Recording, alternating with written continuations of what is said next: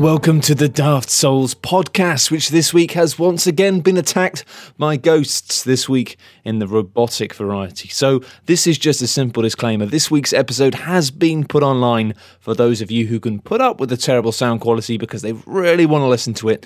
However, I will admit that many of you will listen to it and go, oh god, no, this is terrible. Ah, in which case I can only apologise and hope that you do tune in again next week. Thank you very much for your patience. And again, please don't take the mick out of ghosts.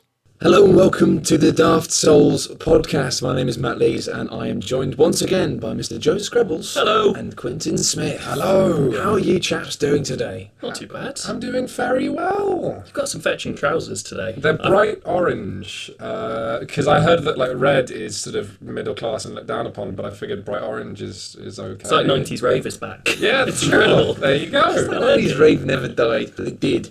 Onwards. Um, I'm going to talk about what I've been playing because I've been playing it five minutes ago and it's still fresh in my mind. I've been playing um, FTL Advanced Edition, sure, and we did talk about this in the Ghostcast, um, the, the podcast formerly known as Episode 2, but I've actually had some more time to play with it now. And as I was chatting to you yesterday, Quentin, it's still like amazingly frustrating because of the fact that you you plow through the game and then you get to the end boss, and then the end boss feels like a, a different bollocks mini game that just kicks you in the balls. You know, it's a variety of, of just ball pummeling that game. The thing that made me over the last three days since the advanced edition came out, I've rage uninstalled it twice. Oh my god. it's a small game. Yeah, and I've because I've downloaded it again twice. But no, one of the really frustrating things was um, one of the random events that comes up, and uh, it is just. Hey, there's something's been sighted on a planet. Do you want to send a crewman down? And Yeah. send a crewman down, and just I don't know what the odds are, but sometimes you lose a crewman, sometimes you gain a crewman, and that's such a huge swing. Yeah. And uh, yeah, I, I, I, I rage raged on Twitter and uh, just yelled that it, it I find that frustrating too because it's like I'm aware that basically, for those who don't know, it's kind of like kind of Star Trek simulator where um, the, uh, when it's at its strongest is when you're doing the actual ship combat because that's like the, the mechanics and the systems that kind of generally speaking work quite well. But in between, you get these the nice colourful bits that I love of being like, oh, this has happened. What do you want to do? And you get multiple choices. However, usually the choice is as simple as intervene or I'm not touching that. Bye. but the problem is, it doesn't never gives you any sense. Like some of them are like, some of them are really bad. The outcomes if it goes badly, and never really gives you any sense of how bad it's going to be. But I know that if you have specific criteria, like if you have a specific type of weapon or a specific type of crew member, you get a third option that's like, ah, you can use this special advantage that you've currently got. So I kind of know that there's always an easy way to do it, but the problem is that you kind of I don't know what the probabilities are before then because some of them feel like you just go, oh, I'll give it a go, and it's like your crew member is dead. Really? It's it just like feels like that escalated quickly. It's unforgivable, really. It's it's not a decision. It's not a decision you're making. It's all smoke and mirrors. It says, "Oh, do you want to do this or this?" And you don't know the odds. You don't know whether you're going to be rewarded or punished for it. And the fact that in multiple playthroughs, if you even try and learn what the correct option is, the game goes, "Oh, it's different this time. Sorry, you've, you Yeah. lost your pilot." It's appalling. It's rolling invisible dice, isn't it? It's, yeah, it is, and it's no. There's no often decision making in that process, and the, my least favorite thing even about the ship combat is that it is often good, and sometimes if you are not spec for a particular fight, which obviously you had no chance of deciding, like what you're going to attack, it can just ruin you. The systems are really, really clumsy. At Well, level. and that's how uh, one of the things I'm really happy about with. Uh, I've actually been playing the Advanced Edition. I like the Advanced Edition, but what I like more is the Captain's Edition, which is a massive mod. I say massive, it's 50 meg because you know, it's that sort of game, but it really overhauls a ton of stuff and it works with Advanced Edition because I love all new stuff with Advanced Edition, but it does need more tweaking. But I'm really impressed with it, just because it adds like tons of new stuff on the kind of combat side and like new weapons and new things you can do, but also just implements like loads of new things to the rest of the game. Like even the simple thing of actually now it gives you the opportunity to surrender at the start of the battle. So if you're like if you fly into a sector and there's some pirates, there are some baddies, as long as they're not the um, the rebels, and because obviously the rebels are like the the bad men. Or maybe you're the bad man. Exactly. I like, I like the I like the fact in FTL you're never really sure if you are a good guy or a bad guy. You just don't question it. You're like, You're the ship going back to get the Death Star. yeah. you've got to, you've got to let me through. I need to go make a phone call. Hello, is that the Death Star? Yeah. Fire. Kill them all. Um, but it's nice that if you do end up flying into a sector and there's pirates or whatever, and it's like I don't want to fight, then you can just you can then surrender and you can choose what offer to give them. You can be like a weak offer, a good offer, or a really good offer. That is a perfect example of the kind of actual interesting choice that FTL Yes. almost never ever gives you. And it's funny because they've clearly added loads more writing um, to the game as well because there's so many more scenarios and stuff already. And I don't even pl- I've literally, and for those of you who've played FTL, you'll have an idea of, of what this means. I've only really played it for about an hour and I've already seen loads of stuff that I haven't cool. seen. And it's like, I you know, usually an hour in FTL is nothing. It, just breezes past. But even stuff like, um, simple things I love. Like now, when you you're about to destroy a slaver ship, it's made me rethink so much about how I used to play the game.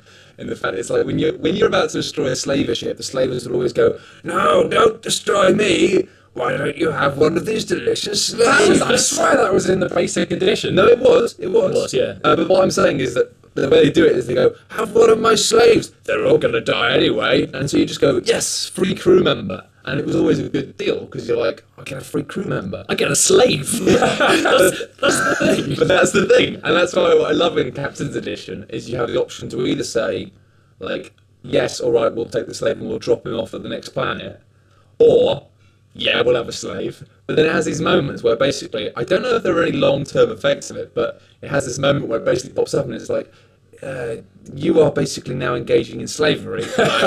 um, that's kind of against all sorts of Space Geneva conventions. I really like the idea that there's the mod is just morals. Like all it does is puts in what like okay dialogue boxes that says, by the way, you're being a gross asshole. Like that's the worst, thing that- decision. the worst thing I've seen happen so far is crew vetoing your um, your decisions. That's fantastic. Oh my god. This yeah, so if you do stuff that's bad, then your crew it will kind of it will say, "Do you want to proceed with this?" and you'll do it. And then I've had times I don't know if it can lead to worse than that. Maybe you can lose the game if you keep doing it and your crew keep going.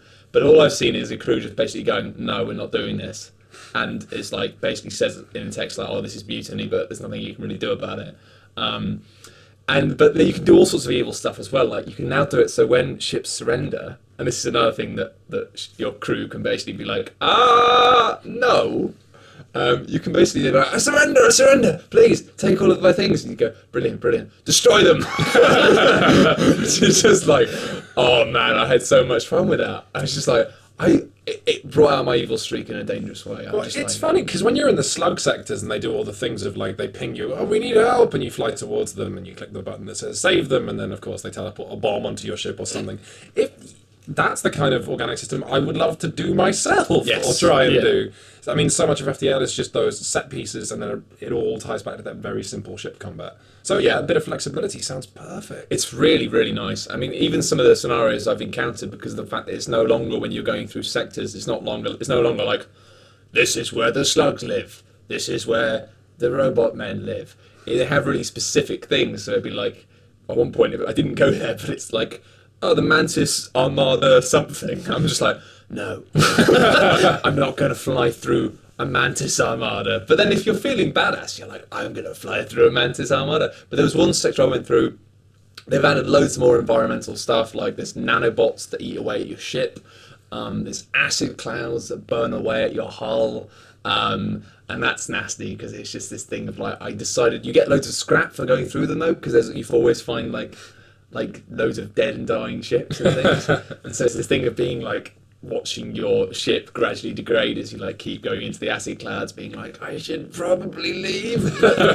People have so much sweet treasure here. Um, and even stuff like just there are space stations now. Like they've had yeah, I heard which yeah. can't evade, but but are enormous weapon platforms. Yeah, and often unmanned. And there are like space stations that offer you things like, hey, you can repair here, and you can choose to be like, you can choose to like basically destroy them, and if you want. Like, so but it gives you the opportunity to be like a complete bastard in a way which just was only really facilitated by the normal vanilla FTL by the ability to like switch off the oxygen and set people on fire. Yeah, it's so mercenary, the, the base game of FTL. You will do whatever it takes to survive. I mean, the slaving is a great example because you're you're looking at that game in terms of numbers. There is Yeah. no morals to it. What? Give me a one percent higher chance. Oh, okay, I'll do that. Well, that's the thing. The entire thing is is just you're looking at cross sections the whole time, and that's how you play that game. Is in cross section. It's like what what will facilitate my Yeah, you're design really for a, getting you're through. a captain or a middle manager. Yeah, you're like an architect of evil. Right. It's kind of fun. Speaking of which, Prison Architect, uh, which I haven't actually played it, but um, I was living uh, uh, last year. My housemate who lived with it. That was an incredibly fun, horrific exercise. Have either of you managed to play uh, Prison Architect? I saw them do a talk at uh, Eurogamer, I think, Mm. but uh, and it sounded really interesting, but it's just not something I've ever. I think it's managed to get more around that every time I've seen them talking about that game, they've always said, "Oh, don't play it yet." Yeah. Which is like I kind of have tried to take take the word it. I'm so happy for those guys though, because wasn't the same people who made um, is it Introversion? yeah, it is. And I mean that's just that that that could have so easily been a horrible sob story because for years they were just making really really cool games and just not making any money at all, and it broke my heart because I was just throwing all the money I could at everything they released, but it's like. I was like, no, don't. And then they've really hit it big with Prisoner. Well, I hope so. I mean, Well, I mean, it seems to be like really popular for a long time. It was like top of the Steam uh, charts. with- I, well, I certainly hope they've got the money they need. I mean, it's always difficult with things like Kickstarter. Just, you know, because if you Yeah. get so much of your money up front, I mean, that going. It may not be that they've made like mega mega money, but they've definitely been making some money. And the game is being developed, than- which is yeah. awesome. And uh, no, it was. It's funny because yeah, I haven't played uh, You're Being Hunted for the same reason, reason of I'm going to wait until it's ready. Yeah. Which really means I'm waiting for uh, the lead dev um, Jim Rossignol to officially declare it's hit 1.0, which is an entirely arbitrary number if you're adding something new every week. Oh, email them. yeah. Oh well, he's just said. Oh, uh, right, okay, yeah, yeah. No, he just said on Twitter it's, it's coming now. I was going to say yeah. So I'm yeah. excited, but uh, no, it's it was beautiful seeing Brendan play this early edition of Prison Architect all the same. Where like, are just the most marvelous bugs because the game is so surreal and really bleak and Kafkaesque anyway that like he builds a visitor room, and the, after you know how many in-game weeks he finally had a prisoner with a visitor.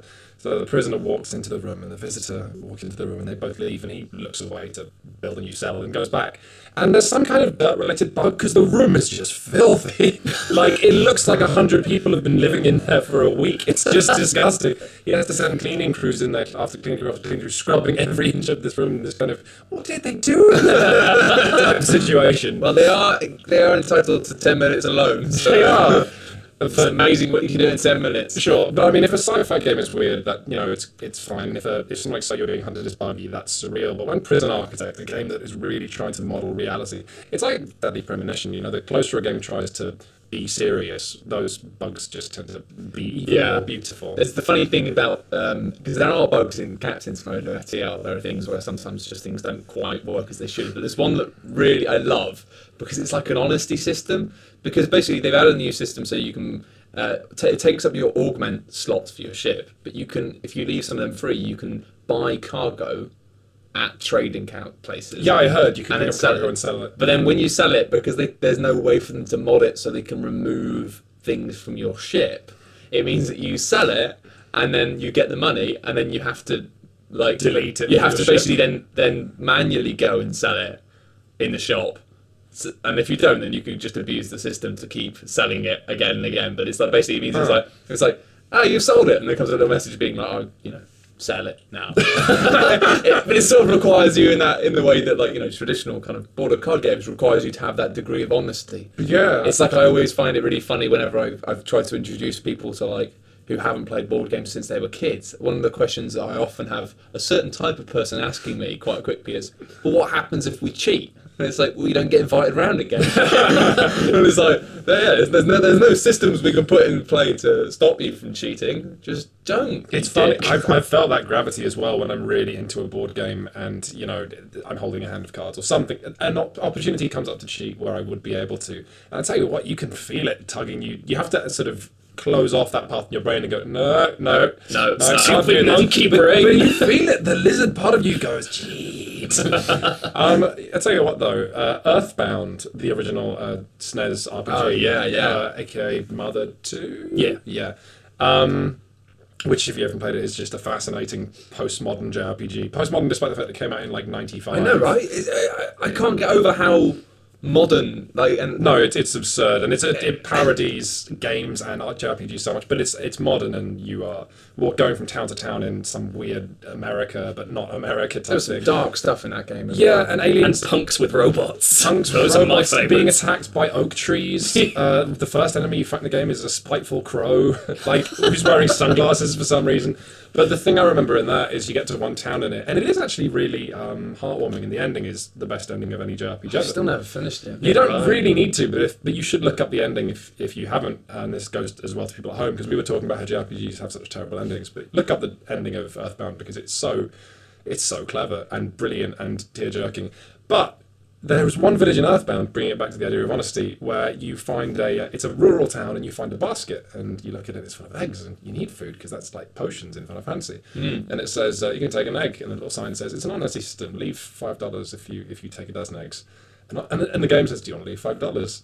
And there's no repercussions for that in the game, but just as like a hero, quote unquote, you and your party are like, we could just take all the fucking eggs. and uh, but no, you whether or you, not you want to. You pay. I, actually, I, It's almost better as well if nothing happens because it's like often in games now we've been conditioned to know that whenever you'll be punished for it. yeah, like karma exists. Like you will always in games you will always be punished for doing something good, and you will always be you know you always probably get some sort of comeuppance, even if it's just another bloke who wants to fight you because you've done something bad. And I like, I mean, it was kind of gutting because I got killed really quickly afterwards in the FTL, but I went through a section on Captain's Mode which was a plague sector. Oh, really? And it was this oh, thing. Oh. I've got to play this. and it was this thing of basically being like, everywhere I was going, people being like, you can't come through here, it's plague sector. And I'm like, no, I'm going to do it, I'm going to come through. I was like, all the time thinking, why did I choose to come through a plague sector? This seems like a bad idea. And then being just like, rubbernecking. It's like, it's like watching a car accident. Like, "Yeah, these guys have got some crazy boils. Yeah, but then it's kind of like it's like you see this there's these ships basically teleporting um, healing bombs down onto a planet. So they're basically like not allowing anyone to leave the planet, but they're just trying to keep them healed. But then like someone just teleports onto your ship and they're clearly from the surface and they're just like, "Help! You've got to get me out of here!" And you're like, oh, God. "Oh god!" And then it ends up being like people stopping you and they want to check your crew and one of your crew they think, "Oh, he's got the plague," and you're like, "No!" And you end up fighting them. Wow. And then you end up like having people being like, "Yeah, you can join my crew," and it's like even says like, "Oh, they they seem all right," but being like, "What the fuck? Like, are all of my crew gonna die because I've been letting plague people on?" But then there was another guy who was just like. He was stuck on a space station. He was like, "Oh, can I join your crew? Like, you know, I'm, I'm abandoned here." And he joins your crew, and it just says like, afterwards, it's just like, "You hope this is a good idea." I've seen that episode of Firefly. I know it. where that's going. She's going to take her top off, and it's going to be Christina Hendricks. And there'll be basically, at the end of the day, not really many negative. It's fine. um, My favourite. Oh, Sorry, no, no, go. you were going to say something. I was going to say something. really excited I was, I was, as I was, I was was ready to bring in, movement. ready to bring in a whole new game to this conversation that sort of helps around this conversation. Have either of you played Out There, which is an iOS? Uh, Yes, yes, I have. is it. similar to the Out There, Out Here brothers? No, it's not. Okay. But if it was, it would be funnier. Um, it's essentially, well, it's sort of like Terry Gilliam's FTL. It's like That's a very good it's really strange. So it's, um, I think it's a single French guy or maybe a couple of French dudes, and they've, it's you're in a you're in a ship traveling from one end of like this mad galaxy trying to get back to earth and it's just fucking miles away and you never make it because it's impossible but the reason it's got the the reason I thought of it is because you were talking about the sort of bleakness of prison architecture, but it's got FTL's basic structure, which you jump Yeah. from system to system with random events, but it's entirely about the random events. And you sort of start, or I started to forgive it for how completely arbitrary those events were, because that's the whole message Yeah. of the game is that space is just awful and full of weird shit and aliens that hate you and won't give you the resources Don't need. do it. Just don't do it. I- yeah, I exactly. like, It's just um, like, kill yourself. It's like great. I didn't enjoy it that much, but what I did like is that the game says, you know, you- uh, you go down to a planet trying to drill fuel, and then it says, um, ah, your fuel drill's broken. Yeah. Do you want to repair it? It'll cost you iron, and then you need, but I need iron. What if my engine breaks? Because then I'm properly fucked. That's the thing. And then, but you're very much aware in a way that FTL does not tell you that the game is just gambling. Like Yeah. out there, it's just You're hedging your bets. You're trying to put your resources when you want. You're praying mostly. Whereas FTL has this underlying thing of it's a system. You can own it. You Well, that's the thing. It's all it, FTL feels like it's giving you power and then taking it away without asking. Yeah. Whereas out there is just like you're fucked. its That's the space is totally thing. amoral. I don't know how long it will last, but the nice thing for me about capitalism Bell and FTL is it's forced me to get out of that habit of just pressing the keyboard buttons without really reading stuff. Yeah. Because there's so many new things happening and so many. They've changed the system so much in terms of the dialogue that now I found myself just being like dum dum dum dum pressing buttons and then accidentally doing all sorts of crazy shit. Like, oh! Whereas the problem is, yeah, you, Your ship has a naked man on it looking at you expectantly. You go, "Well, what you just I sort of go like, oh, there's, there's a weird weird horses on a planet. Yeah, fine. Uh, and it's just like, but the problem is, you Weird horses. Yeah, no, That's- that, that happens a lot. Happens a lot. Well, I always imagine them to be like horstachios from the pinata. Because they describe them as being multicolored horse-like creatures, and I'm like, I just imagine these like this massive herd of horstachios. Yeah, let's bring one. That fucking. What happens if you bring it on board? I've always thought it was a terrible idea. Oh, it's not that It bad. It's someone. another random generator that can be really bad, can be alright. Yeah. But the problem is, it means uh, you're completely right though. Being like, you end up just being like, yeah, yeah, no, no, no. And then suddenly because you've lost a crew member. You're like, what? Like, it's like it, it should at least do a second level thing. So it's like if it looks like it's going to get bad, then you have a second chance to be like, get out of there, or like you know that might still result in you dying, but have a less bad chance of you dying. It's you know? funny how few games have kind of, uh, or roguelikes have quite been able to master the sense of randomness of something like Angband or like the really early roguelikes where, you know, you can be proceeding through a dungeon, you'll be aware that your resources and your luck and your health are slipping away, and you'll come across a, a temple or something that's, you know, engraved with dark markings, and it's a temple to an evil fucking god. And the game says, Do you want to pray here? And it's that, and that's, that's, a beautiful moment of decision making of just like how far can I make it myself? This is gonna eat, you know bite me in the ass. There's no way this goes well probably. Then you pray and maybe you die, but that's okay because the game gave you all the information you needed to make that really stupid gamble because maybe it would work out. I guess Dungeons of Dredmor is I haven't played it that much, but I Yeah, Dungeons of Dredmor is basically the same. If you can do stuff that is clearly like, "Eh, this is a good idea, probably not. you can like a, a lot of things in that aren't a good idea. It, it does sort of say, It's just inverse Russian roulette. roulette. It's like there's one empty chamber. You might get it. See how it goes. it's like this stuff like mysterious green liquid. It's like, yeah, don't drink that. like, unless you know what something is, don't drink it. Like if you've got a magical spell and you don't know what it is, maybe don't cast it. So you end up casting it like at the point at which like you're desperate, and it's Yeah. really nice. So like I've had things where before I've I've kept things. I've kept like a wand that has like a magical displacement in Dungeons of Dredmor, and then when you're about to die, you cast it, and like through some miracle, you end up on the outside of the map, and it's fine. But it's so dangerous because it can displace you anywhere, which means it can so easily displace you into a wall, and just be like, "You're dead. You're dead." A great an example of what FTL could do to give you more control over those systems is the classic Star Trek thing of I need more power. It might not the ship captain. I don't care. I need more power, and just a very simple way to push any system on the ship which might destroy you utterly. Yeah, well, like they've actually kind of done that in a nice way of being like, when you get to a sector with nothing in it, you can choose to do a variety of things if you've got the right equipment in your ship. So you can be like, let's try and make some fuel from like old fuel shells, or let's build some. You can spend some um, some like scrap to make like loads of missiles. But then it's when you do that, there's a chance that it might accelerate the fleet because they're like you're basically hanging about doing something. But it means rather than desperately scouring the internet for fuel, you can be like, "We need more fuel, Captain." Okay, stop here. Let's make some fuel, and it's pretty smart. But um, something else I was going to talk about last week, and a few people listening to the podcast got really frustrated because I, I name dropped it and then just stopped. uh, but I've been playing loads of Monster Hunter, and I know both of you have played. Well, I know you have because obviously in the Ghost podcast we uh, Well, we, we all talked about We we all got- for a long time in Ghostcast, and Yeah. then that vicious. that Mary just didn't. Mary! hates. I, I think Mary had trouble with the Brachydios once, and yeah, really didn't enjoy really got upset about that. She Uh, stormed out. I haven't seen her since. But um, It was that it was that sort of uh, exorcism ganache that we ate. That was that was really that really worked for us. really hit the spot. Anyway, we're ignoring Monster Hunter again. Oh Please my god, can you imagine? So we just killed someone, they would have had an embolism or something. Wh- what should we talk about about Monster Hunter? Well, it's good, isn't it? It's fucking, it rules. But It- it, it's really like It takes a long time to do anything. Yeah, if people uh, aren't aware and go out and don't know much about Monster Hunter and, and hear the three of us say it's great and go off and buy it, you're going to be disappointed for the first hour unless you know what you're getting into, which is a colossally You're going to be disappointed for like the first eight Yeah, hours. it's, it's a, In fact, you're going to be disappointed permanently unless you also have a friend who's playing it. Well, I don't know. You see, Well, see now, now I feel like we've become like mirror images because I've been trying to play Dark Souls 2, like you were saying about being like, it's not meant to on your own. Summon loads of people in the boss and stuff. I've been doing that, and it's been way too easy. Mm. Like, and actually, like, I kind of got slagged off when I made my little Dark Souls diary. Everyone's going, you can't say the game's easy and then be like double summoning on all the bosses, and I'm like. Oh yeah, it's a fair point. But actually, I was trying to make a point of the fact that the main game, like not the bosses, just the bits in between, aren't that difficult. well, at the risk of getting further off topic of Monster, if you imagine if we fasten like a we can't talk about Monster Hunter. let's no, no, no, that's not going to be a running joke. Let's lash ourselves to Monster Hunter and walk Yes. in the direction of Dark Souls 2, not forgetting Monster Hunter. And I will say that now I've finished it, no spoilers, but what they've done is put a lot of effort into New Game Plus. And insanely, I've heard that it's actually darker, as in the gamma is lower, as in you need to use torches more in New Game Plus.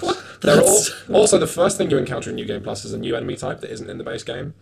It's like an entirely new enemy type which you do not see. Like it's what dark souls 2 has done and i realize this now is it has traded the uh, zach gage uh, shout out to you because i'm stealing your line um, it traded the holistic design of Dark Souls 1, where everything is connected and you have a really good experience in your first run through, for a game that is a lot smoother. You're going to find it easier to drift through the game. You're going to have less uh, really difficult pinch points. In fact, the one area I had, I had a difficulty with, which is just after Castle Drangleic, has now been patched to be slightly easier.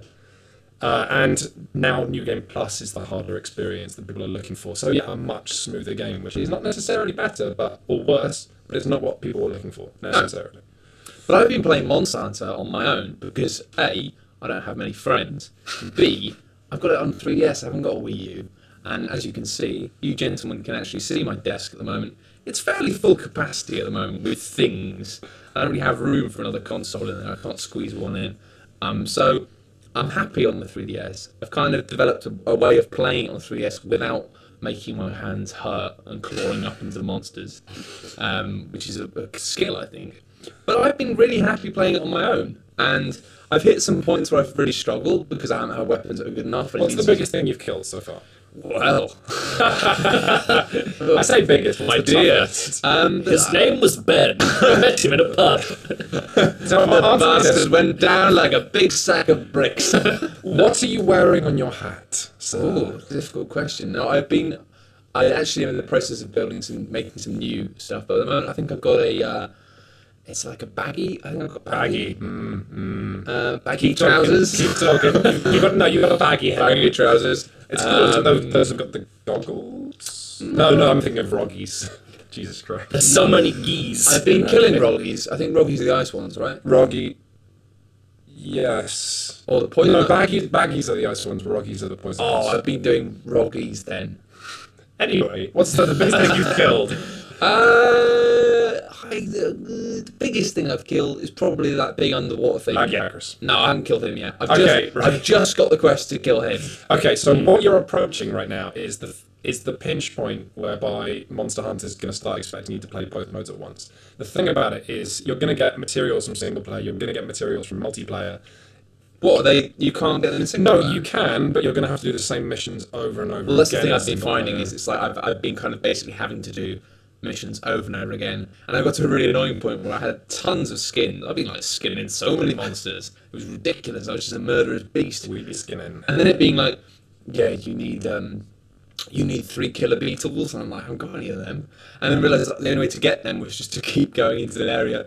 And it's just like there's something a bit demeaning about that. It's like I'm supposed to be a monster hunter, and I just spent two hours going around through bushes trying to find bloody ladybirds. Yeah, yeah. But you are a hunter. That's what. I, that's I what's so nice about Monster Hunter is it, it does expect you to go through the rigmarole of preparing and just being like savvy enough and dedicated enough. It's like no, true. fuck you if you just want to fight the beast. you have to like sharpen your sword and get And all you the see, right. I shit. love all Like, that stuff. That's great. I love all that stuff, and I felt like I really stepped up a, a notch in the game when I got my full rocky armor or whatever, which basically meant that I'd gone from having one stat, like one ability, Oh, one boost, skill, yeah. to having like six skills all of a sudden, and being like really good at sharpening shit and really good at like also, and I'm like ah. I'm killing things left, right, and centre, mainly centre. Killing stuff to the left and right does happen if you've got one of those big swords and you're just swinging it accidentally and you I go for the uh, That. twin blades. Oh god, really? Okay. But it was funny because I, I found myself just just typing, "Where do I get this?" yeah, that Oh, happens. yeah, yeah, a lot. And I found it amusing that it's like I wasn't alone with my killer beta problem, and the fact that somebody had tried to start a, a petition to make it so that you could produce killer beetles in the farm. And may I say, I agree. It's not fair that I should spend. I don't know. It's one of those games. I'm enjoying it, but it's one of those games where I find myself. I found myself up till half one in the morning, and it was like. I don't know. I mean, sometimes I do that a lot with games, and I was like, I was up till like half one, two in the morning last night. Oh, what were you doing? I was playing this game, and at least I have something to say for it. Like, oh, I killed this fucking dragon. It was amazing. I was looking for the dark. Yeah, like. I was Yeah. looking. I like literally. I was like, I was just there repeatedly playing this mission to collect beetles. Okay, so yes, yes, yes, that does happen rarely, but the thing you're going to be encountering more and more in future is essentially you go. It's designed such that you go to a friend's house, you play through some multiplayer missions. You don't obviously need a Wii U. You have a couple of 3DSs, you can play the multiplayer. I think. Yes, Uh, you yeah. can. But it has to be local. Yes, you do have to be local. So you do have to, but you wouldn't want anything else. You'd want to be sat in the same room going, "Oh my god, look out for the thing!" and screaming and shouting. That's when Monster Hunter comes alive. But then you're going to go to your friend's house. You'll play for like four hours. You'll come back home and you'll go, "Oh, I'll play some single player now." But all the items your character got in multiplayer is catapult you up the single player. So you play single player for a bit, and then you go into multiplayer, and all the items you got in single player catapult you up the multiplayer, and then you have to play it in tandem. You can't ignore either part of it, unless otherwise you're just going to do so much grinding if you just play multiplayer just play single player. Yeah, I think that's the thing. Is it's basically the point where it's just like, oh, I've got to get one of them. You got to get a friend. I've got to get another, really another tail of a royal Ludroth. And those guys are fucking assholes. They, They like to move about. That's They the do. problem with those guys. They do. I just like I just Yeah, look at them and, it's- and sort of they do that thing where they like splash and spit, and you just sort of think, like, oh, I feel like I'm like a toddler. I'm just gonna go. I'm just gonna wait till you calm You down. do. You grow to hate some animals in that game. Like, and it's funny. What, what I, I liked is you do fight the monsters long enough that you develop, and not to sound really wanky, but you develop that sort of hunter's oneness with the thing, whereby I, by the end of it, I killed so many Rathians and Rathalos and uh, pink Rathians and all the other variants that I could not fight them with my eyes closed, but I could totally go on autopilot. Like, And I think that's why a lot of people over the years have been like, you have to play, you have to play, you have to play. And I think it's for the same reason that they know that I love Phantasy Star Online, which was the same thing of being like ridiculously repetitive and strangely obtuse, but then actually there's like a real comfort in that. So Mm-hmm. you kind of break through the barrier of repetition, and then it's like just having a, a constant pipe of sausage and mash. Well, weren't you telling me that there's an actual psychological thing where if you expose a human to something for long enough, they start liking it, like Stockholm Yeah. syndrome, but for I think I think that I think the I might be wrong, but I think it's called mere exposure, which doesn't sound like the name of a kind of. it sounds like oh yeah, it's just mere exposure, but I, I think it is actually that's actually the official psychological term for it. Is it like M E E R or M- No, no, no, it's not like a meerkat. Or Okay. anything Not like no. Space Station Mir. That'd No. be cool if they found out from meerkats. Uh, but yeah, no, it's, it's a thing that like you they found had loads of scientific t- like the, of psychological tests, which are scientific tests, and basically being like. Actually, people don't always believe that, but uh, um, and they found that yeah, basically it's like if you're exposed to something repeatedly, you like it more, and people like always feel like it's been some sort of like like I was saying to you the other day, like people always feel like oh yeah, I really didn't like that guy at first, but you know I've, I've taken the shine to him now. They always feel like it's some sort of because as humans we're really good at convincing ourselves that we're not we're something more than animals or machines. that we're intuiting something Yeah. a bit deeper. So we'll like, we'll like attribute that change to something else. Like, you know, I really didn't like him, but then there was that night, and I kind of realised actually through because of this that actually he's all right. When it's like, eh, eh, you've just you've spent sufficient time in his company that your brain has decided to like him, and that's why when I get people saying, "Oh yeah, do you like?" I remember I can't remember what Radiohead album it was. I think it was the one after In Rainbows that was just to be King of Limbs. King of Limbs. Had people say to me, I didn't like it at first, but after about six or seven listens, it's like, no, no. like, if you don't like something until you've been exposed to it six or seven times, it's not probably not good. Or well, not good, but you, you don't like it. You only like it because you've exposed yourself to it. So taking that into consideration, my argument as to why Monster Hunter is not that alcoholic friend who hangs around and who like you know pisses himself twice a month. Um, the reason why is that I've played it for God 150 hours, 200 hours or something. This is Monster Hunter 3 Ultimate on the Wii U, and it has given me experiences in return that are like that just are unparalleled in my entire gaming career. Like some a really specific memory of like playing with Keza Keza MacDonald now the um the head of Kotaku UK, also Dark Souls uh, podcast. At some point. At some Haven't got it on point, yet, so as but we I find will. her, and we'll talk about Monster Hunter and share our experiences, and that'd be beautiful. But um, killing a big monster in like the last minute of the timer and both screaming at our consoles, or just the time I fought a bear with a lance, and that was actually just magnificent. Like, oh, I remember why it was good because I'd never fought with the Why, lance. why wouldn't it be good? Well, it was especially memorable in Monster Hunter terms because this is one of the beautiful things it does. Um, I went into the mission. I've got my big fiery lance, and the lance in Monster Hunter is a hilarious weapon to use because I've used it quite a lot actually. Yeah, not the gun lance, but the lance. Yeah, I've used both. Okay, yeah, cool. Um, no, the lance is, is so strange because you're it's so heavy and so slow. You need to do everything about four seconds before you want it, which for dodging is hilarious because yeah. Anyway, um, but so uh, there's there's the I forget the name of it now, but um, an enormous blue spiny bear, like a big icy porcupine, and uh, I'm fighting it in this. Is that a rabbit? I killed one of no, them. that's a yeah. That was amazing with the. They're, they're great fun. fight. rabbits. Claw, digging their claws into the ice and spinning around. Yeah. You, know, you would have thought the bear, I can't remember his name, but he's got sort of weird shit in his armour and you find him like feasting on honey when you Oh, first I fought one of them. Right, Yeah. so But it's like that, but a nice one. There's Yeah. there's Monster Hunter uh, I forget what it's called. The advanced state where you fight one of them, and but all the monsters are harder in this later variant. Anyway, I'm fighting this thing, and, and it's running towards me. I'm okay, let's do this. I've killed a dozen of you guys. Let's do it. I'm, I'm clocking. I'm punching into work, and as he gets closer, I realise, fuck, is he? Is he bigger than than all the bam? He bats me across the battlefield. And the thing is, in Monster Hunter, there is a random chance anytime you go into a mission that you will fight a king version of that animal, and you don't know it. The only way you can tell is if you've played the game enough. The character model is about 115% larger, and actually, an interesting thing about the AI of Monster Hunter, as you fight these monsters over and over again, there are slight tweaks in the AI, and sometimes you'll fight uh, Ludroth, the Royal Ludroth, that's just a bit fucking meaner than, than other Ludroths, or is a bit smaller or a bit more timid. I find it funny with that because in the description for the Royal Ludroth, which is basically it's like a Gyarados, really, sort of. um, for those of you who played the game, Pokemon's. um, but it, it's supposed to be really. It says like, oh, it's, it's not as dangerous on land. It's fucking well dangerous on land. it just like rolls about, it flails. It's like it is like a demented toddler. He's just annoying in water. You have to chase him. yeah, it's. I mean that's the On thing. land, he's a fucker.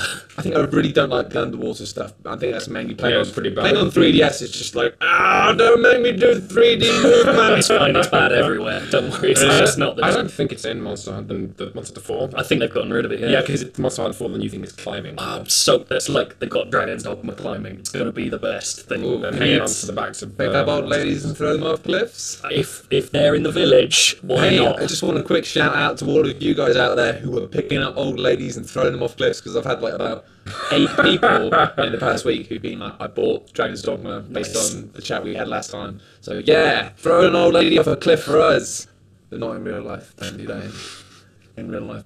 Anyway, you were going to talk about it last time. You couldn't, but um, can you now tell us about Mario Kart? Yes, Tell us about Mario Kart. bloody brilliant. Um, I'm not a huge. I've heard that. I'm I've heard this for so long, Yeah. but no one's been able to publicly say it because of embargoes. Yeah, but now preview modes uh, It's over. Well, pre- this is now we're in preview uh, preview window, so I can talk about what's in it and why it's why it's called. by make judgment. So Okay. what I've played is bloody brilliant. and then leave it out. Um, so I played 16 tracks, uh, eight of the new ones, eight of the retro ones. The the cool thing with it, I'm I'm not like a huge Mario Kart guy. I never have been. I've been like, oh, it's a fun thing to play. This is the first time where I've been like, oh my god, I want to know every line in this game Why? because. Every um, racing line. yeah, I want to. I, I want to like get in. I want to just be. I thought it better. was the script. Or. Oh yeah, no, I want to know everything Mario says to Peach behind in the pit stops. Um, it's got this. The coolest thing about it is the anti-gravity feature. When you first when you first play it, you're like, I don't really get it. Like I flip upside down, but the camera's fixed, so it all makes almost no difference. Like it's just, it's nice. Like the scenery looks cool, and it's like it's an amazing looking game. Like So you- astounding. So the camera actually rotates 180 degrees. Yeah, yeah, yeah. So you you you move with it unless you're on a wall, at which point it kind And of you becomes float counted. upside down. Yeah. So presumably you can avoid what's on the ground. Uh, well, if there's two routes, yes, but a lot of the time, just the track is upside down, just because it looks cool, and you're like, well, okay, I kind, I, I see, but it's it's not much. But then when you start playing with, specifically in four player, um, it changes for the first time ever. It changes how everyone races, um, because when you're in anti gravity, running into someone gives you a boost. So the point being, as soon as it's in anti-grav anti-grav mode, you want to be in a pack. Usually, you'd be like, "I'm staying the fuck away from Bowser because he's bigger than everyone else. He's going to knock me, and you know his weight trumps my weight." for six. Exactly, I fall right off the edge, and Lakitu's slow. This time, Lakitu's fast for a start, which is good. Um, but also, um, but but now you see like four people going on what appears to be the sh- the slower route, and you're like, well, "I'm going to go to them because I can knock into all four of them and get four boosts and be ahead of everyone else." But wouldn't why wouldn't they get the boost as well? Well, it, I think they do. But the point is, as soon as everyone starts doing it, it's like who can knock into the most people whilst they don't knock So let me into just get everyone straight. else. So basically, when you're in anti-gravity mode, is it because I've got this vision in my mind of um, uh, have you guys played Gunstar Heroes? Yeah. You know that level in the mines when you can basically like Where you jump flip between the you ceiling can and the flip floor. between the ceiling and the Or floor. pat, tap the button repeatedly. But if you yeah, but if you keep tapping it, then it means you like you end up just floating in the middle without actually landing on the inside. Is it like that of being like a swap, but you can No, you cancel don't, the swap? you don't or- choose. Like most of the time, you're you're forced to be in anti gravity mode for a section of the track, just for what appears to be spectacle. Um, so, for instance, there's a really cool track called Shy Guy Falls where you go up one, Yeah, I've heard this. up one waterfall with boost pads falling down it, which is, just looks amazing and all the water flying on the camera and stuff. And then you go up around a track and then go down a parallel waterfall and like flow fly over a valley, and it's like that was a really like spectacular. It was a beautiful moment. It's a wonderful moment. I'll remember it to the end of my days. Uh, but in the, at the same time, as soon as you understand that you kind of want, if you're ahead at that point, you'll want to speed ahead of other people because they'll be trying to run into Sure. you. If you're behind, you suddenly go, there are three people on that waterfall. If I can catch all of them, and they only catch me, then I get th- you know two more boosts than any of them, and just fly So up it's around about it. seeing people coming, whether they're behind you or in front of you, and being able to bounce into There's them. a, so it's a, it's a way more visual and sort of reactive game than it ever has Right, been before. because fundamentally racing is really antisocial because Exactly. you're trying to put as much distance. You are literally putting as much distance between yourself and your friends as you can. Exactly. Whereas this is encouraging you and your friends to essentially do bumper cars. Yeah, it's great, and it, yeah, exactly. It's got that dodgems feeling, but like you know, dodgems with an advantage to smashing into each other without getting whiplash. Like it's, uh, and it's got this. It's, it's just got this sort of. I think I'm stealing this from uh, Matthew Castle, but essentially what he said is it's the first time it feels like um, the race is out of the control of the track itself. It's the feeling that suddenly everyone racing has a stake in how that race is going to play out, as opposed to them just knowing the best way around. Yeah, I mean, I, I the thing is, a lot of people. There's always two like science to Mario Kart. Some people being like, "Oh, Mario Kart, who gives a shit?" and other people being like, "Mario Kart, you can't say Mario Kart's bad." But I'm sort of in the middle of being like, I've had some of the best like experiences uh, playing Mario Kart, but uh, recently, I mean, uh, the Wii um, game, the Wii Mario Kart, I didn't get on with at all um, for a whole bunch of reasons, but I used to love like the Game Boy Advance one and the DS one, like so good. I used to play them on my own and like just get so into them. Well, this is this surely like so sharp. how much you get into Mario Kart is to do with how often you're in a room with people and multiple. no, no, no, but no. But this is the thing is that what I'm talking about. Is yeah, no, which is why you can enjoy them single player is a huge thing. Yeah, right? and that's the thing. is I think people often just write off them as being like, "Hey, it's multiplayer fun for all the family," when actually it's like, no. When they're done right, they're fucking great Well, that's games. Same as anything Nintendo do, I guess. Like when Nintendo do anything right, it, it transcends being family fun, and it's like a really good Pixar film. It's just really good. yeah, yeah. But I, I yeah, I'm interested by this. like I'm I'm not able to talk much about the single player beyond what I've done in that and multiplayer. It feels really nice. It looks like Does- genuinely astounding. Does it still have the ridiculous Mario power up, uh, Super, uh, Mario Kart power ups of? Oh, I'm in last place. I've now spammed an attack at every. Yeah. So there is there is still the you know the which isn't you can necessarily get a bad thing. stuff. We're yeah. both rolling our eyes, but actually, I don't know how I'd feel if they removed that. Exactly. well, like, but they do some weird stuff. So, for instance, the blue shell is now not Oh yes, I remember the, the bullshit shell. Yeah, Yeah, the so one the- that they added in the, the Wii version. Yeah, it was like an exploding blue shell. So that fuck you. that is, that is still there, but it's now more of a boon in as much as the person at the back is, you know, the person who most often or only gets it. I'm not sure how, how it plays out in yeah, this one. yeah, yeah. Uh, It it's hits now everybody, right? no, so it only hit the person in first. So it was just a complete fuck you to the person who'd been doing best. You know, like legitimately, it was just that person's doing best. Screw them. Well, I remember with the, with the Wii version, the reason I hated it is it became actually more sensible to try and hang back in second yeah, for the whole game. just tailgate the guy. and then, oh, now right now this is my chance to win. Yeah, Just the so really you're Which around until the last sixty seconds of the race. It's just no fun for anyone. That, No. like, you know, and it's not it's not quite fixed but what they've what how they've changed it for this one is the person at the back gets it and it shoots out and it doesn't fly over everyone else it sort of skips down the track and so it can hit theoretically it can hit every other racer on the track so now it's kind of skewed to going if you're at the back here's the best thing you can have to get back into the game. Because it will knock people. yeah, it will still all I think always hit the person in first which is a problem but Well, I'm not. I, I mean, but if it hits everyone else, it's just it brings that whole sort of thing concertinaing back into there's a pack in the middle, and then you get an anti-grav Yeah. section. It's all great again. You're right. I think the problem is that it's like it. It felt very much just vindictive. Yeah. It didn't feel like a solution. It felt just like, well, I'm losing, so fuck you. It's a, it's a solution in the sense that you know, like setting the game on fire would be a. Tell you what, this is why Micro Machines is the best. Well, it's the worst, best. I know what you mean, game 'cause of it never. Because yeah. every time the racing game would break, it goes, "I'll "Oh, just stop there, thanks." I'll just move everything back and go again. Oh, It literally like, it was like as soon as anyone got foot out of the shot. I mean, actually, that was a really smart system in a way. being was, like, it was You got so far ahead that now it doesn't feel like it's fun. You've won a point.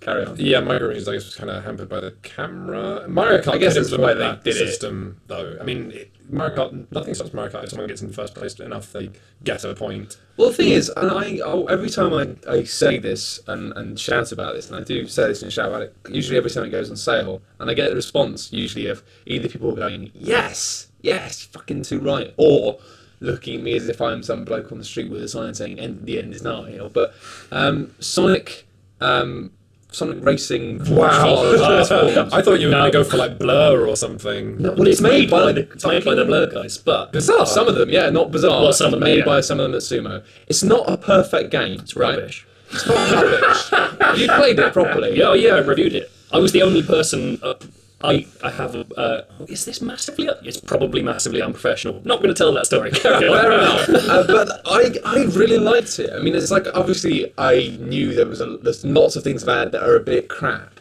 and it's actually it's one of those weird games that falls into the slot of like Viva Pinata of being like clearly aimed at kids and yet actually like not a kids game because it's a lot more complicated and and tricky than it looks. And it's like I at first thought this is alright. What was it on? It's on everything. Yeah. oh, Um, it's out now. It was out. Uh, what was it like? probably about a year and a half, two years ago. Yeah, it was just after I started at ONM. You were Yeah. reviewing it. I was reviewing it. Yeah, Um, but uh, I kind of Wow, it's like Romeo and Juliet. It was wonderful. I can't remember what I didn't. Re- did I review it? I don't remember reviewing but it. you certainly played it. I reviewed a ton of stuff. I can't remember half the shit. But uh, but it's just the fact that it ends up being this. Yeah, and it's, it reminds me of what we're talking about of having that that kind of more dynamic element of different things you can do in the track that make it. I love the way that you'd be able to just constantly doing things like drifting, but then also like uh, doing stunts in the air and building up. And it became this thing of being like you realised after a while, if you got really good at it, you would be constantly boosting through a variety of things that you could do. And it was just I don't know. It was like it was quite an ugly game. I didn't like the art direction that much, and I thought that it could have been a lot better. But in that kind of zone of being like, well, there's no Mario Kart on the horizon for a long time. And actually, it's always on sale on Steam for like three pounds. Oh, it's, it was like a tenner on Wii U now. Like, and nothing goes on sale on Wii U because they don't sell anything. But I, I don't know. I mean, obviously, you didn't get on with it, but I thought it was really good. And it took me a few hours to click with it. It took me a few hours to go from being like, this is all right, I suppose. And then suddenly, I think the moment where it clicked for me was the fact that I realised that the stunts you can do, it gives you a variety of different stunts you can do. And if you land that stunt cleanly, you get a boost. But it kind of felt like that bollocks video game thing of being like, all the stunts are the same. It doesn't really matter. Like, do you want to do a roll? Do you want to do a spin? Oh, so you can do different stunts for different kinds of boosts? no, but then But I it's how you land them and stuff, right? Yeah. So it's like the the time it takes to do it. yeah, like on certain types of like jumps, you- a backflip would make more sense because because it would give you slightly more air or something, and but then it would be slower, and I don't know. But the thing that made me realise it was genius was the fact that I realised on some courses I was like there were separate boosts like, on the ground that you could hit, but it was like impossible to take the jump at that angle. And I was like, how do you get there? And then I realised that when you were doing the barrel rolls, You it physically moved you about like half an inch, like it physically moved you a couple of feet, like that direction. So what you do is you jump into the air and then you barrel barrel barrel and then you physically end up like fur- way further to the right than than you would have done originally. And then it, yeah, it was one of those kind of really So it sort of essentially puts a kind of mini game into being airborne. yeah, I mean, I really liked it because of the fact that the, the kind of the thing that was bollocks about it was what they've done is they've basically taken all of the power ups from Blur and then just sort of put a faintly cutesy pointless. They were awful. They were shite. So the ideas of the power ups were fine. Some were like I, I don't know. Mean, it's what been a while since I played it, so I can't point to any. It just felt it felt like the power ups were this. It felt like they put them on top of quite a good. It felt like they lost confidence in a racing game that they'd made basically, and went "Mm, kart game, better do it. I know, and like Blur never made you feel like the power ups were the thing. It made No, you feel yeah. like you're skillful, and this one made you feel like. Use these though because it's cart game and we're on you know. But even so, like I mean, I know what you mean. I think they had to do that because they were making a kart racer, Mm. right? But I mean, even then, it's the fact that they basically copied so much of the stuff from Blur with power ups, which I thought was smart. Like the way that now I think it was bees was the ultimate you could get. Yeah. bees, and and it's exactly the same as the Pillars of Light from Blur, which were admittedly a lot cooler. It being like you'd send off these bees or wasps, more likely wasps, isn't it? To be honest, um, and then they'd create this thing in front of the person in first that was really difficult to evade. So I mean, if they were really good, they'd be able to evade it. But at the very least, they would have to slow down. Like, I mean, you Which know- is actually better than the blue shell thing. absolutely. And that's the thing is, it was better in Blur, and the lightning thing was better. thing about the blue shell thing is this is honestly not something I know, but it is a rumor um, that there there's been a couple of items shown that you can't use in the preview build we've played uh, from trailers and stuff. There is what could be perceived to be a blue shell reflector. which, which is really interesting in as much, or not a reflector, like a shield of some kind. Uh, it appears to be some sort of like big horn that I, I guess would like blow stuff back.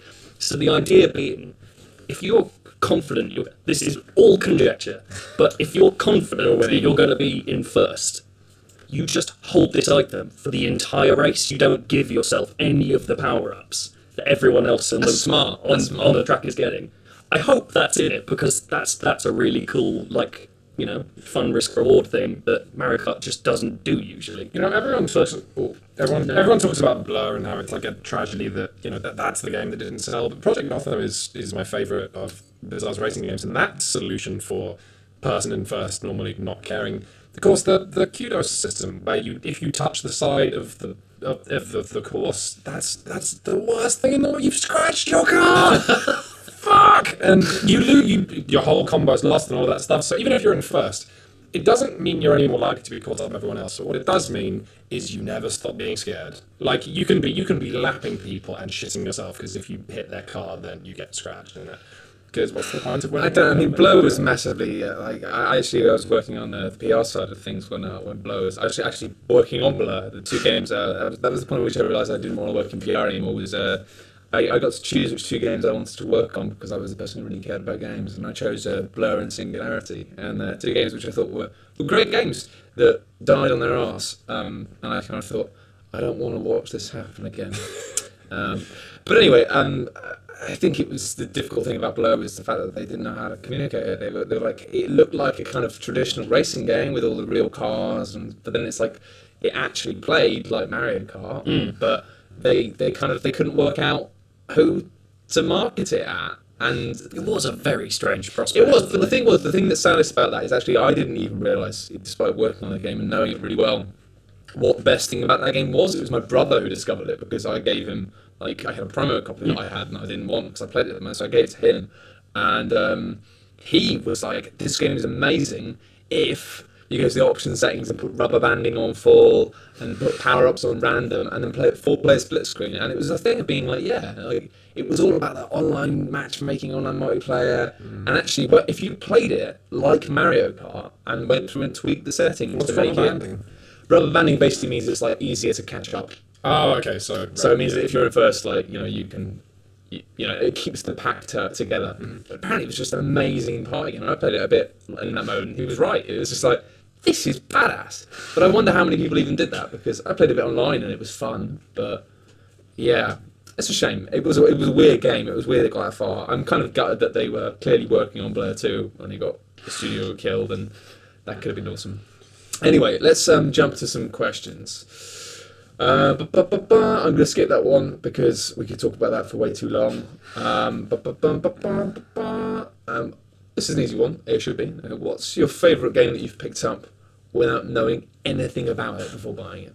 I guess that's something we used to do when we were kids a lot That's more. been a long time. man, my whole when I had a, a, a PS2 that may or may not have been entirely legal, my favourite thing in the world was to download torrents of Japanese games with my super limited knowledge of Japanese. PS2 was great for that. PS2 and PSX, just the Sony lowered the cost. The install base was so high, and Sony lowered the cost of making games so much that people could just print a DVD and put their bullshit game on it, and you download it if you've got a PS2, which isn't illegal, which isn't legal, and you have no idea what you're getting. And I played glorious shit. Ore no Ryouri is my answer to this, which is which translates as uh, my man cooking, and all it was was a competitive cooking game where every time you got combos of food and send it off, so you've chopped the vegetables and you've stewed it and you send it off in a big stew. If you send off three of them at the same time, something horrible happens in your opponent's restaurant, like they get mugged and suddenly have to wiggle the analog sticks to chase the robber down the streets. But the game, the game was amazing, and it was, it was so depressing to me seeing Cooking Mama, and um, I love Cook Serve Delicious, but even that game can't hold the torch to Ore no Ryouri, which Well, it- never got a Western release. Even with a similar thing, I remember uh, when I used to live with uh, Sean Bell from Midnight Resistance now, like, and he had uh, Raw Danger. well. And it was like, uh, he, he'd acquired that in a similar fashion at the time. Um, and just watching them play that, it was just like, this game's fucking mental. And actually quite good as well. Yeah, Like, these there were so many games that never got a Western release that were wacky, but Well, also very good, actually, so yeah. polished and well made. It was a golden age for people who like weird bullshit like me. yeah, there's things I miss that weird bullshit now. That was the same. Everybody talks about um, Earth Defense Force and how oh it's wacky. Earth Defense Force was part of a series. Um, yeah, actually, Global Defense Force on the PlayStation was better because you had jetpacks and lasers. Yeah, and uh, the first Earth Defense Force, I think, on PS2's first mission. Of course, if you don't know anything about it, it's even funnier because you start off on um, uh, on Westmin- on a bridge in London, looking at Big Ben. Yeah. and you have no idea what's about to happen, and then huge ants crawl out at you from every direction, and you have to start killing them. That's weird. Yeah, I kind of people still embrace that series, but I think they're just I don't know. I haven't played the recent one, but it felt like the last one they played just felt like way too trying to be quirky whilst just being a shit western. game. Yeah, it was. It's not. And, but that is the one example of total B movie PS2 wackiness that actually made it survive over to the West. I still keep it. Actually, it's funny. I'm, I'm as um, those of you who watch my update videos will know, I'm in the process of moving house, and I've actually like I've just recycled all of my gem cases for like every Xbox 360 game I own. Thrown away a lot of plastic boxes and put them on the CD wallet, but I haven't with my PS2 games. well, they feel like artifacts, right? Yeah, they do, but also it's the fact that they're like I've, the PS2 games I've got are quite a small collection, and some of them are a bit shit, but a lot of them are like I've got like stuff like Gregory Horror Show that are just like these really weird games that I love, and I don't I have an attachment to them that I never really quite formed with anything modern. But um, I think my game that I bought without knowing anything about it was um, Fallout 2, which I bought purely because the box had a cool picture of a. That's what I did power with my helmet, one, yeah. which was a PSX game called Warzone 2100. Oh, yeah, yeah, yeah, yeah, yeah. that's an RTS, right? Yeah, and you like made all the tanks. You could like build Yeah. the tanks out of lots of pieces, and it just like blew my mind because I bought it because it just had a like angry red cover, and I was like, you like, then I'm gonna control the units? Yeah, yeah, I think yeah, it's I like, it was like could, Red. Alert, but you controlled your own dudes. Yeah, That's I think. I mean, that's no, not I- controlled your own dudes. You built your own and designed your own. There was another one I think where you could actually go in first person, so you could build it. You could build a tank and then control the tank. And like, I feel like around. that may have been a feature in it. Like it's one. That's the thing is like I remember loving it so much that I went in and told everyone at school like, "Yeah, fucking like tanks you build like put a um, turret on top is amazing." And then no one bought it and it just died because I had no one to talk about it with. So it's just like oh, I don't know. And that, so I remember it's like this kind of haze of wonder, and then it's just gone. Like, but yeah, pure cover art. It just reminded me, I think my, the first time I realised, the first time I was like savvy enough to realise that I was making a social faux pas uh, was me walking to school with a friend of mine, I can't remember who it was, walking to school, must have been year 8, year 9, and talking about how cool Red Alert was. All the way to the point, to the point that I realised, like towards the end, I was like, "Oh, um, you don't want to hear this. I'm boring you." That was the first time I'd ever really had that conscious thought of being like, the person I'm talking to is not saying anything, I'm a but don't want to hear me talk about how fucking awesome it is when dogs rip people's throats out when, and then you blow up the barrels and all explodes and there's a giant barrel. But um, yeah, it's, it's no surprise I ended up doing what I'm doing. I was I was looking for the link to, that, to make that joke, but uh, but no, you got there. Yeah. you, you sort of neutralised that bomb before. Uh... I, it's not a surprise. It's sort of like my parents always said I grew of games, and I, I don't think I ever will. Oh God! Can I just say thank you to the Daft Souls reader who um, a couple of podcasts ago I mentioned how there's no bomb disarming games, and uh, and that sent me on, a, on an exploration thing with his help. That led to me looking at an amazing game jam game of people wearing an Oculus Rift and trying to disarm a bomb. While their friends all have the bomb manuals in front of them, so you're wearing the Oculus Rift, going, "Okay, it's got it's got wires." And the, the YouTube video is so fucking funny because they're all going, "Give us the serial number, dude! Come on!" Because you've got a timer and everything. It blows up in two minutes. And then I'll say, okay, I've got, the serial number, here's the serial number, here's a keypad. And they go, press a one, you're done. Press the zero, there's no zero.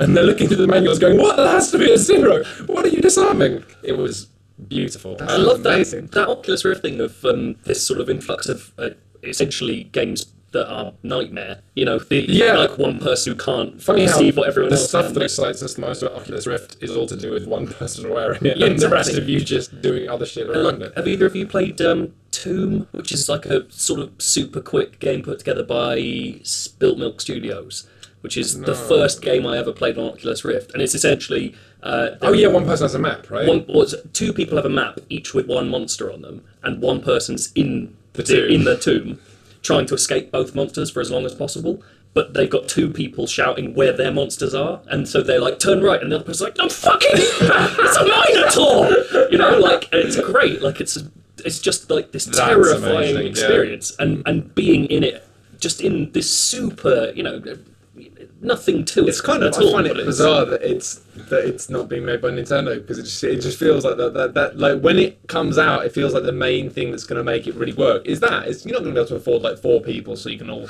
go on a boat adventure with a family of all looking at monkeys. I don't know what the fuck I'm talking about. you know what I mean? Like it's going to be that whole thing. If you've got one, so we need to work out how we can make it fun for Yeah, you although to do you know, with one. The problem is that Nintendo have not taken a financial risk for quite some time, and that's their strategy, and that's okay. But it sure as hell means they're not going to be spending money on a four No, hundred not, pounds VR. they're not going to be doing that. That's fair enough, though.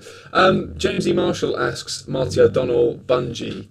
He says, begin intense speculation now. You know what? I, I've watched this unfold today. Obviously, Marty O'Donnell has been with Bungie for like a long time, and he's basically been like fired today. It seemed like it seemed like Bungie have said it's been great working with him, but it's sad that our time is ending. But it's ending. But he sort of said he was let go without any. Well, we should. A lot of the time when this kind of thing happens, a day later the person comes back and says, "Oh no, I'm sorry, I was I confused everyone. I didn't mean to express that I was fired." I don't. Yeah, I mean that may be, but I mean he clearly was. I mean, you wouldn't. The way he put it was like, Oh, okay. yeah, like he was let go. But the thing is, everyone's kicked off and they're going, "Fuck Bungie, fuck Bungie, how could you do this?" But it's like I, I find bizarre that like, hey, he's a composer, hmm. right? He's been like fully employed for like by one company. For year, oh, uh, when does that happen? Like, David Wise is freelance. And Yeah. he's done everything. like fucking like that's not how compo- com- that's not how it works. Like usually like they go, Do you want to be the composer of this game? They do the job, they do it. It's like, what's he doing in between? Is he doing like concept composing? Like guys, I just made the tune. What are we gonna do it? You know, just, Imagine if it came out that it's like Hans Zimmer had been personally employed by Christopher Nolan for years. He was just Yeah. like, yeah, and I've been let go by, Yeah. by the Nolan brothers. I can't believe the Nolan brothers fired me. And I, I, I don't know. I mean, it's odd, but at the same time, it's like it's just. I find it very silly that everyone's just immediately gone. Oh, um, like oh, I can't believe, can't believe they fired him. It's like people don't get fired for no reason. It sounds to me like- like gamers being angry because gamers, you know, uh, the, the guy's a good composer, but we've got an awful lot of those working in the industry. Well, it's not even that. It's the fact that you kind of like, you know, the guy's a he's a great composer. He's a really funny guy. Oh, I wasn't aware he had a cult personality type thing. Yeah, no, he's really. I mean, I've, I've seen him. I've seen him speaking when I was at Halo Fest, which was the most confusing. Halo Fest. Yeah, I went to Halo Fest. How was- many Halo Fests were there? Uh, there was one, Interesting. uh, and I've been to it. I was there. I was there. You were there, man. You don't Daddy, understand. where were you when Halo Fest? I got that's being out. like that's like being at the first Glastonbury if Glastonbury never happened again. It was me. there was this dude with a weird chin strap beard. It was kind of crazy, and we It was basically, I mean, like, it's obvious what happened now, but it was in the run up to Halo 4, and it was basically uh, Microsoft hired out a place like next to PAX, and it was sort of very, sort of conjoined. Had an area, and it was Halo Fest as part of PAX East, and it was basically them just being like, really, you don't, you really don't like the fact that Bungie aren't making this game, so they really wanted to have a show of faith of um, of being like, you know, it's going to be all right. Halo Four will be an okay game. So they did this as Halo Fest, so you can all the fans, they got all the hardest, but biggest fans to come down into this one place. And I, because I was sent by OXM to cover it, and it was me and Mike Gaston, um, and it was insane. I mean, we, we literally we didn't we didn't fuck around because we didn't have a PR out with us, so we had the opportunity to just fuck around. We didn't. We were there. Which I sat through about thirty hours worth of seminars, and Wow. within three or four days, we spent so much time listening to people talking about talking about Halo. It was ridiculous. See, when you say Halo Fest, I expect like you know Fiesta, not not, not seminars about Like panels and, and like it was Was there a dance Halo party? No, I mean there, was- no, no, there was a little party on the night when they because they announced that they were going to be like you could get the Warthog from Halo uh, was going to be in Forza Motorsport four, I think at the time it was. This was a long time ago, so they had announcements on the ship, but it was just hilarious because it was this thing of like having people from Bungie and having people from three one one on the panels, and it was just hilarious. Like I can't remember the guy. I think it was Dan Ayoub. Dan Ayoub from uh, from from either Microsoft or whatever. It was hilarious. He was just this incredible robot. I watched him give the same. uh, I watched him give the same presentation for Halo um, c- Collector's Edition or what? No, the Anniversary Edition.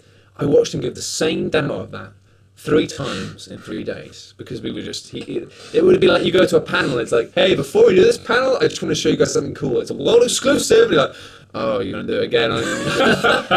and he he hit like he he went through the game and he made the same jokes, same like cadence, Same beats, same cadence yeah. of voice. It was insane. It was like you're incredible, but hmm. also a robot in the fact that you are. You you've done this hundreds of times, and yet every time you do it, you give the impression of it all being off the cuff jokes. Hmm. He's quite good at it, but it was like, oh my god, what's wrong with you, dude? That you can do that that well.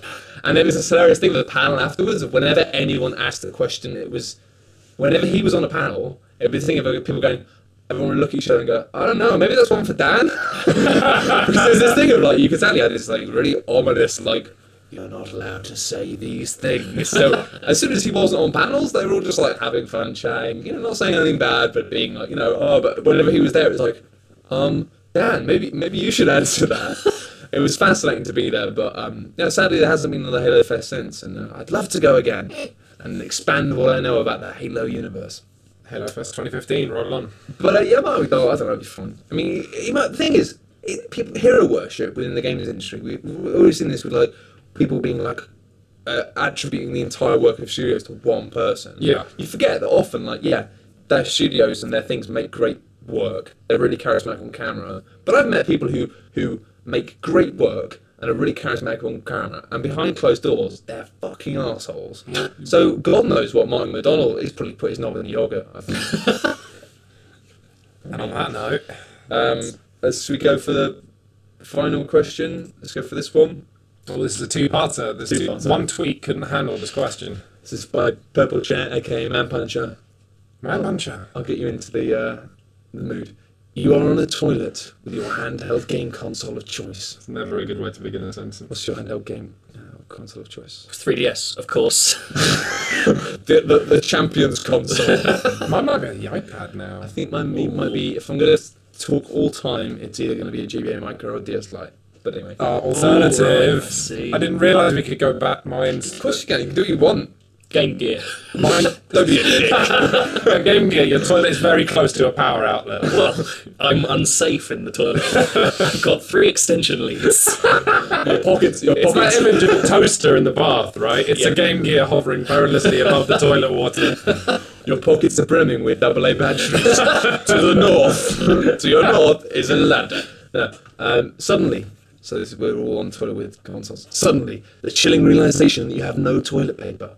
Which game, or games in brackets, do you clean yourself with? Oh shit, I'm fucked because I chose the uh, iPad. Oh, I was, see, that's the thing. If it's if it's 3DS, like I only download games on that thing. Like, just have to, I'm gonna get out the top screen because it's got that sort of like I've got a smaller one. It's got like a, a ridge around the edge, so I think that would scrape quite well. Oh, it would really, it would really do the job. Well, quite. I'm gonna I'm gonna try and take it away from that by, by reminding myself of the fact that when I've got I've got 3ds, let's just say I've got my 3ds, and I was given at the time I thought it was an act of kindness, um, but somebody uh, when I worked in Future gifted me.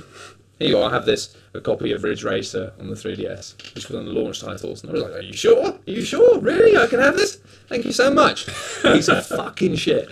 So I wiped my ass with that quite happily. Oh, ONM Silver Award. So before my before my time. Before your time, yeah, absolutely. I think I reviewed some stuff around there before your time.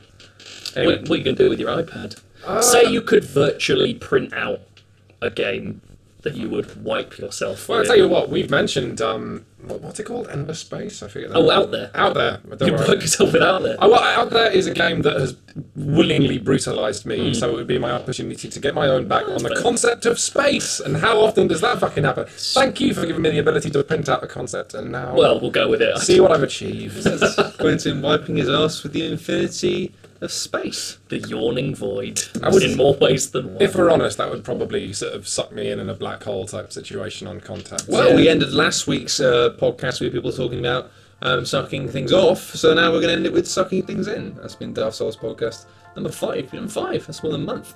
And I've been joined by Quintin Smith. Hello. Uh, no, I got caught off guard. uh, I've done that more times than I'd like to admit as well. this won't be a ghost cast. We don't need to do it again. And Joe Skrebels. Goodbye. Goodbye.